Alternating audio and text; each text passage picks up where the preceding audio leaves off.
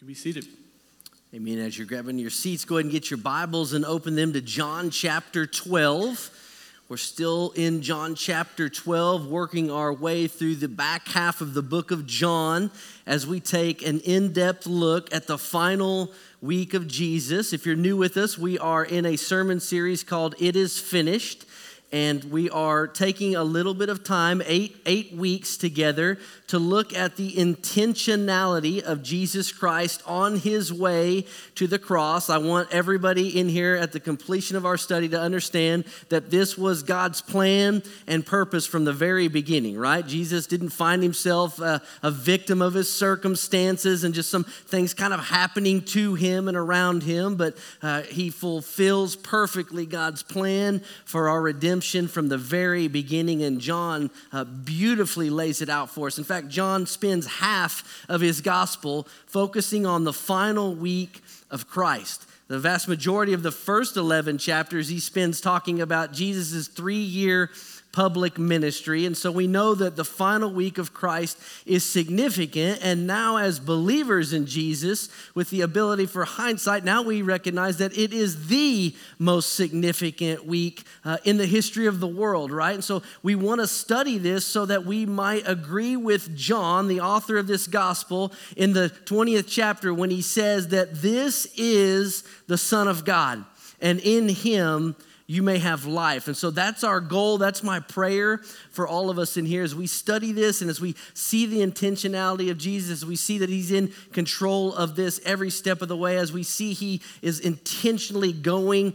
Uh, to the cross, he's going to die and he's going to be buried. He's going to be raised back to life so that we might have eternal life. My prayer for us is that we would come to that place to that conclusion that this truly is the Son of God, and in Him we can have salvation and forgiveness of our sins. And so that's the whole purpose of this entire study. Uh, by way of reminder, just to kind of catch you up to context, if you are new with us, this is our third week. This morning we're going to be looking at chapter 12, and we're going to start in verses uh, in verse 12 through 33, and we're going to be looking at Sunday of the final week of Christ. But before we do that, for, for just a second, I want us to go back because some significant things have already happened that have led us up to this point. So, about a week prior to where we're at, we know that uh, in the timeline and story, Jesus performs one of his last uh, miracles and he brings a guy back to life. And that guy's name is Lazarus, right? And as you can imagine, uh, bringing somebody who's been dead for four days back to life has caused a little bit of a stir uh, in the local community there in Bethany. Now, Bethany is about two miles outside of Jerusalem, and this is where Jesus has performed this miracle. We see it at the back end of John chapter 11. So he brings a man who's been dead for four days back to life and it causes quite a stir as i said and the jewish leaders they get together uh, in the council or what is called the sanhedrin. It's a group of 70 men uh, that come together and they are trying to decide the fate of jesus. Like what are we going to do about this guy who's now raising people from the dead right? And so they conclude uh, that we need to arrest him and we need to kill him right? And, and actually, Caiaphas, who's high priest that year, says it would be better for Jesus to die than all the rest of us, right? And we see in scripture that it says he didn't say that on his own accord, but God used him to prophesy that that's exactly what Jesus would do, right? So, in a way, Caiaphas is absolutely correct. It would be best for Christ to die instead of all of us. And that's Jesus' plan and intent all along. But that's that's really the backdrop of what's happening. So when they decide they want to arrest Jesus and they want to kill him, he moves back to Ephraim, which is about 13 miles outside of Jerusalem. So he puts a little bit of distance between himself and the crowds and he lays low for a couple days. And we see that they're preparing for the, fa- the Passover feast. And so he's working his way back to Jerusalem and he goes back to spend uh, an evening and a meal with Mary and Martha and Lazarus, and, and he's going to spend the Sabbath with them, right? So now we're talking Friday and Saturday of the weekend. So they share this meal. At the meal, Mary anoints the feet of Jesus, recognizing that he truly is the Son of God. And so she, she does this extravagant uh, act of worship for Jesus because she recognizes that he is the Son of God and that she wants to do this on his behalf. And so that leads us into Sunday of the week, and that's where we're picking up in the timeline uh, as far as our study is concerned. So now, John chapter 12, starting in verse 12, we are in the triumphal entry. This is Sunday. For those of us that are believers, we recognize this to be what we would call Palm Sunday, right? We're just doing a more extensive uh, study of this, so we're doing it today instead of the weekend before. Easter. But that's where we're at in the timeline. And I want to read for you, starting in verse 12 through verse 33. I know it's a lot of verses to cover, but it gives us a really good picture of everything that's happening on this Sunday, the final week of Jesus' life. And then next week, when we pick back up, John jumps ahead. John kind of skips Monday, Tuesday, and Wednesday of Jesus' life, and he takes us straight to Thursday, where Jesus is going to institute the Lord's Supper as he has his final meal with his guys. And a large portion of the book of John is dedicated to those 24 hours of Jesus' life. But where we're at today, I want to make sure that we understand uh, first. So I'm going to read all these verses, and then there's some things that I want us to unpack together and some observations for us to make. So read with me, starting in John chapter 12, verse 12. It says, The next day, the large crowd that had come to the feast heard that Jesus was coming to Jerusalem. So they took branches of palm trees and went out to meet him, crying out, Hosanna. This is, uh, this is a significant thing here, right? That means uh, save us or save us now. So they're crying out to Jesus, waving these palm branches, save us now. Blessed is he who comes in the name of the Lord, even the King of Israel. And so they're saying, like, this is King. This is the Messiah. They're, they're waving the palm branches. They're, they're actually shouting, Save us and, and please save us. And so we see verse 14 Jesus finds a young donkey and he sat on it, just as it is written.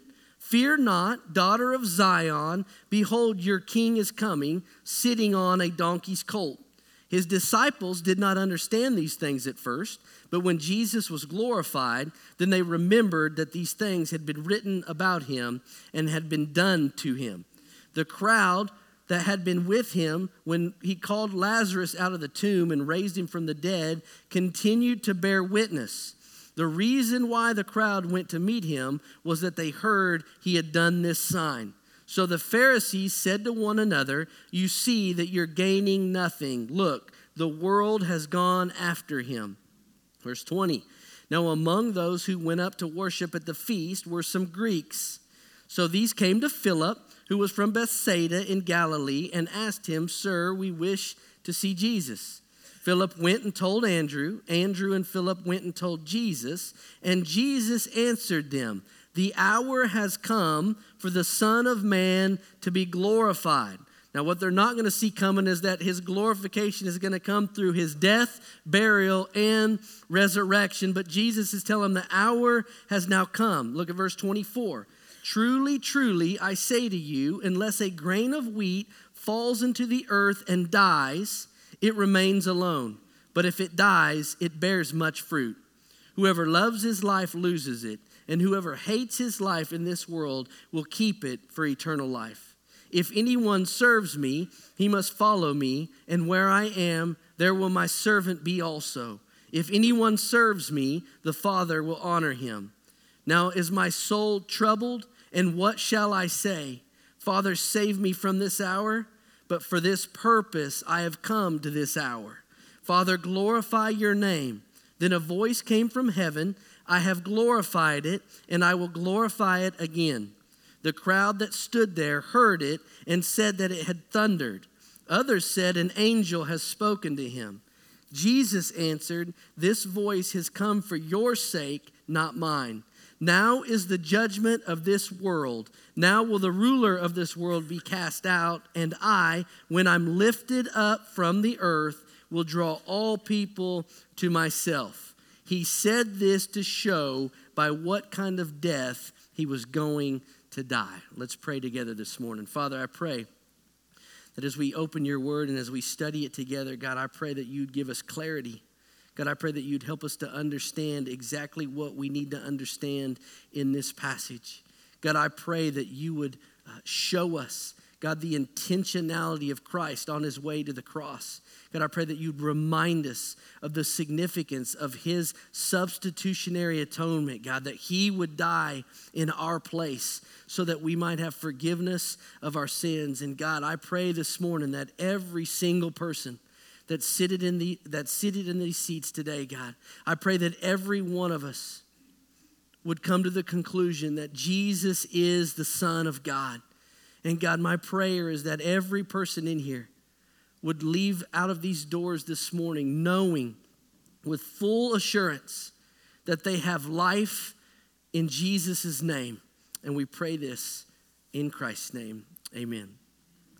All right, so there is enough in this passage of scripture to do sermons for the next three months, but I'm not going to do that for you here in one morning. So we've got a lot of catching up to do. And also remember, there's a lot of stuff that we could talk about, lots of practical application. But for the sake of our study, I want to make sure that we highlight the things that show that this was God's plan from the very beginning. And I want us to see the things off the pages that show us that Jesus Christ is the Son of God and that in Him we can have eternal life. And so remember, that's the goal of this. So I've got three things that I want us to look at this morning in observation from all the verses that we've read. We will, we will not cover everything that you see in these passages. Lots of good stuff. Encourage you to study it on your own. But for our purposes today, there are three things that I want to make sure that we see and that we understand about Sunday in the final week of Jesus Christ. Now, remember, in the context of this, Jesus has moved back to Bethany. He ate dinner and spent the weekend with Mary and Martha and Lazarus. And now uh, the Sabbath is past. It's now Sunday, and the crowds that were there to see what he had done raising Lazarus from the dead, they're still there, the Bible tells us. And it says that they respond uh, by celebrating Jesus. And so he gets up, he's making his way into the city of Jerusalem,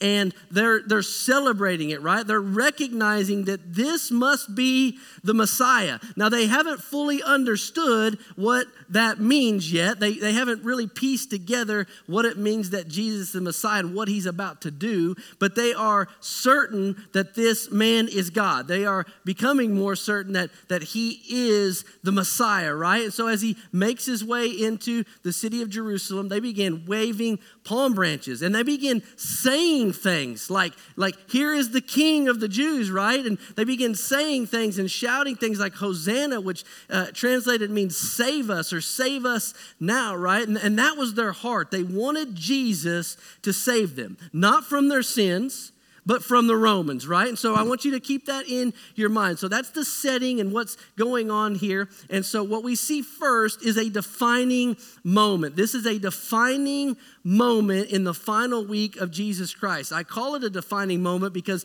this is the first time that Jesus is going to go public with the fact that he is indeed the Messiah right? He, he's going public here. He's, he's not fighting against the people. Remember, there's other times in the Gospels where he'd perform a miracle and the people tried to take him and, and make him king right then, right? And the scriptures told us that it wasn't time. So Jesus would withdraw from them. He's never leaned into this publicly like he does in this moment. So we see this and call this the triumphal entry, right? So Jesus is entering into Jerusalem in this defining moment. He's going public with the fact that I am, in fact, the Messiah. And just so that nobody misses it, he, he fulfills a, a prophetic word from Zechariah 9 9, right? So he doesn't just walk into the city.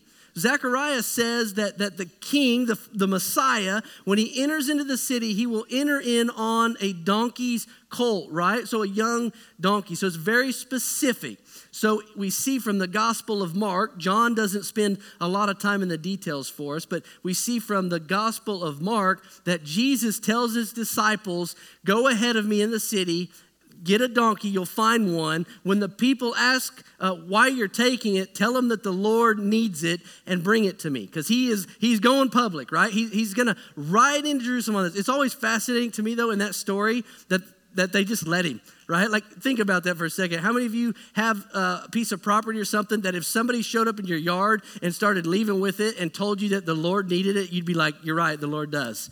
Like anybody here? No, you'd be like, whoa, whoa, bring bring my donkey back, man. What are you doing? Right? So, but but that's how it works out because this is God's plan. This is this is this is God's uh, accomplishment of all this prophecy. So Jesus says, today's the day. I'm going public. Like, like this is a defining moment. Something significant will happen this week, no matter what. Make no mistake about it. When Jesus goes public, when Jesus rides into Jerusalem, publicly declaring the fact that he is the Messiah, the fulfillment of Zechariah 9 9. He knows that something significant is going to happen this week, and so do all the people. They just don't know what it is right? But, but, but one way or another, something significant is going to happen. He's either going to ride in and become king right here, right now, drive out all the Romans and, and do everything that we hope that the Messiah would do for us, or he's going to come into town and by the end of the week, he's going to die for the sins of the world but something significant is going to take place. And in this moment, Jesus goes public, and I want us to not miss that. This is a defining moment in the final week of Christ. Now, make no mistake about it, a lot of it's going to happen in between, right?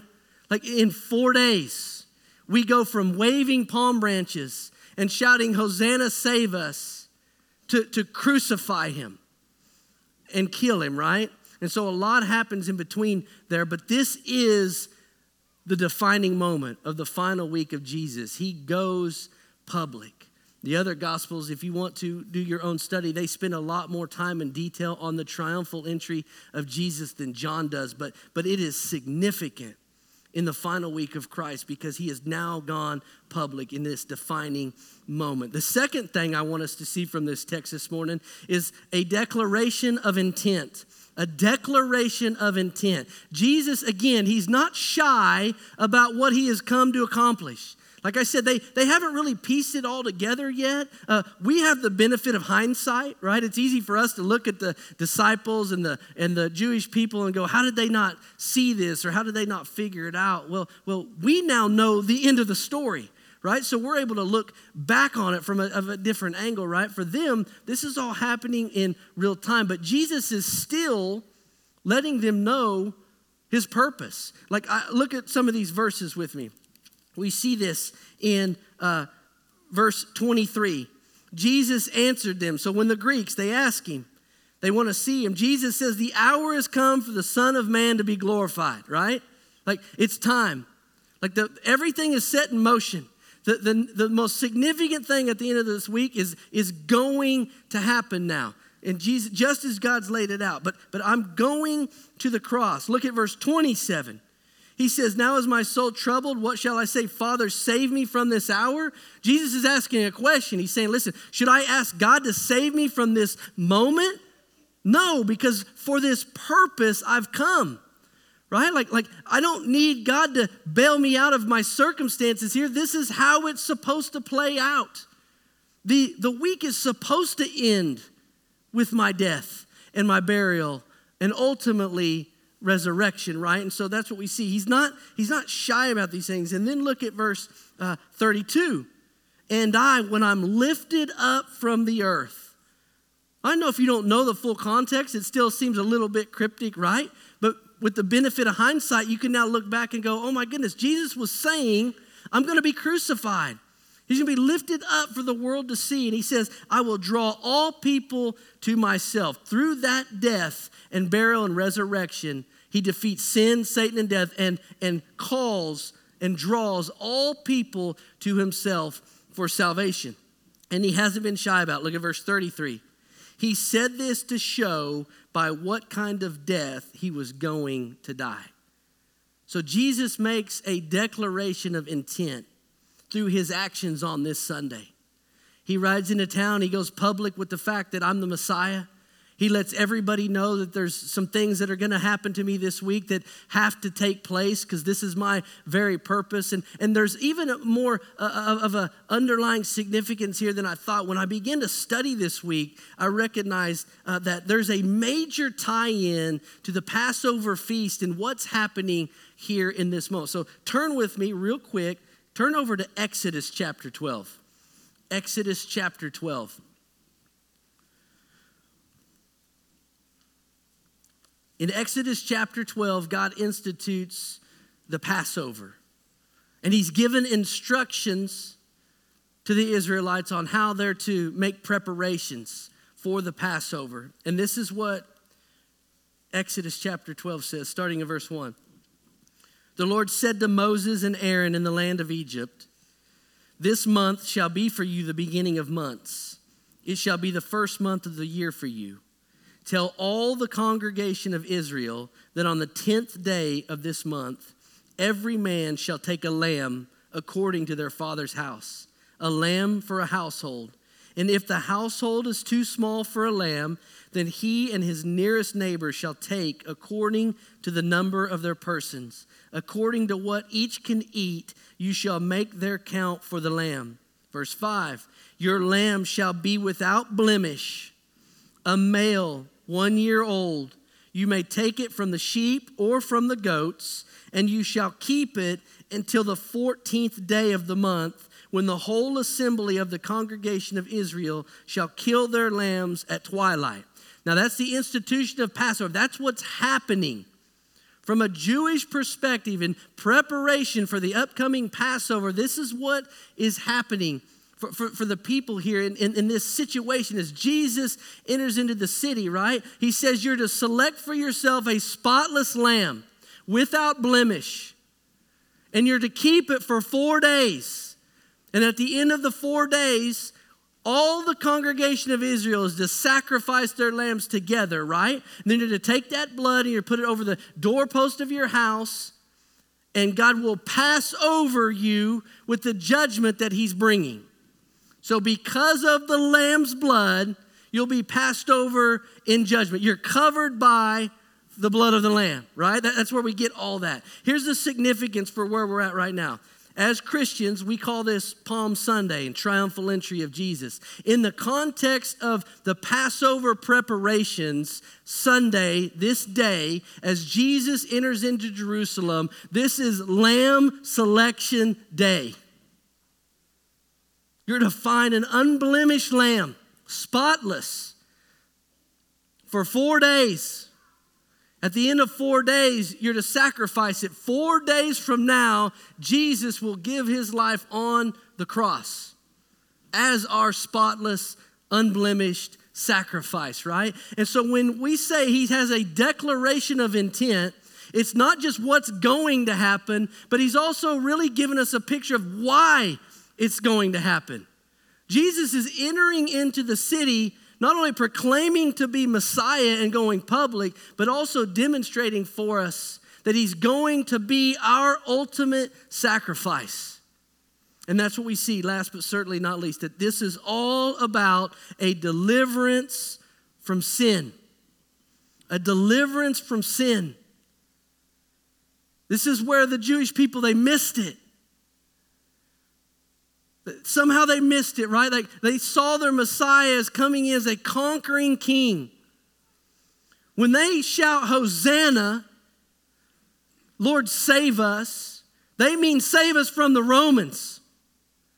They mean save us from our troubles, save us from our hardships, save us from our poverty, save us from our illnesses and, and everything else that you could ever imagine. But nobody was thinking, save us from our sin. And that's what all of this was about. It's about a deliverance from sin. Every single thing that Jesus endures this week and his death on the cross and payment for our sin, this was, this was all for a deliverance from that sin. And it's significant that we all recognize this, right? Because the truth is this Jesus could show up and he could have kicked the Romans out of town. And he could have set up and established an earthly kingdom. And he could have had a line form outside. And he could have healed every person that was sick. And he could raise every single person that died back to life, just like he did Lazarus. And he could have done all of those things that the people wanted. But what Jesus came to do and accomplish was provide for them their greatest need, the need that they didn't even recognize that they had in this moment. And that was to provide for them a way to have forgiveness of sin. This was about deliverance, not from the Romans, but from the, but from the worst thing in, in, in all of our lives. The Bible tells us that all of sin and fallen short of the glory of God. As a result of that, the Bible also tells us that the wages are death. And not just a physical death, but a spiritual death, a separation from God. We have a fractured and broken relationship with God. And the only way for that relationship to be brought back, to be restored, was for Jesus to come to earth and live a perfect and sinless life, to go to the cross, not as a victim of a circumstance, but on purpose for you, so that he might make payment for your sin, taking on the full wrath of God, the Bible tells us, and then being buried and raised back to life, accomplishing for you eternal life. So that was the purpose from the very beginning. This was about a deliverance from sin. So those are the things I want us to not miss in this text this morning. There's a lot of little practical things we could talk about. Like I said, we could spend many weeks on those things, but for the for the sake of our study, I just want us to see that God loved you so much that he willingly gave himself for you on purpose for a purpose. That purpose being so that you might experience forgiveness of sin and eternal life. Listen, God isn't sitting up in heaven like some angry kid with, with a magnifying glass, right? Trying to figure out ways to, to mess with us. The Bible tells us that He loves us. Even while we were sinners, He loved us to the point of giving Himself on our behalf so that we could experience eternal life. I don't know about you, but that does not sound to me like an angry God. That sounds to me like a God who loves you dearly and recognizes that in your sin you are hopeless and you need Him to step in and do for you what only He could do. And that is what this whole story is about. That's what the triumphal entry of Jesus is about. It's a defining moment. It's about a declaration of his intent, why he came, what his purpose was, and ultimately, it's a deliverance from sin.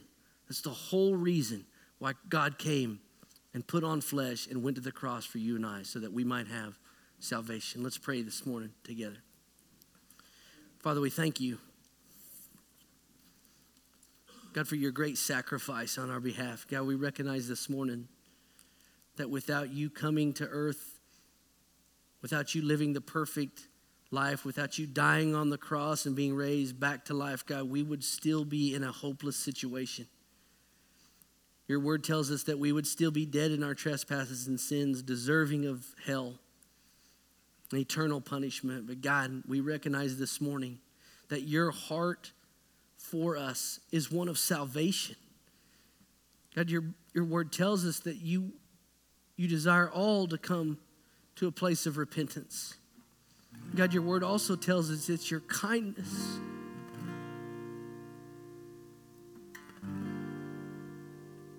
It's your kindness that leads us to this place. So, God, I pray this morning that every single person in this room would know how much you love them. God, I pray that they would know that you gave your life on their behalf. And God, I pray that they would know that you desire a relationship with them. I pray that you would move in their hearts, their minds so specifically this morning, God, that they can't miss it. That you'd bring them to the end of themselves and that you'd bring them to a place where they're ready to believe and confess. And I pray that they would ask you to forgive them of their sins, God, and place their hope and their faith in you and you alone for their eternal salvation. We pray this in Christ's name. Amen.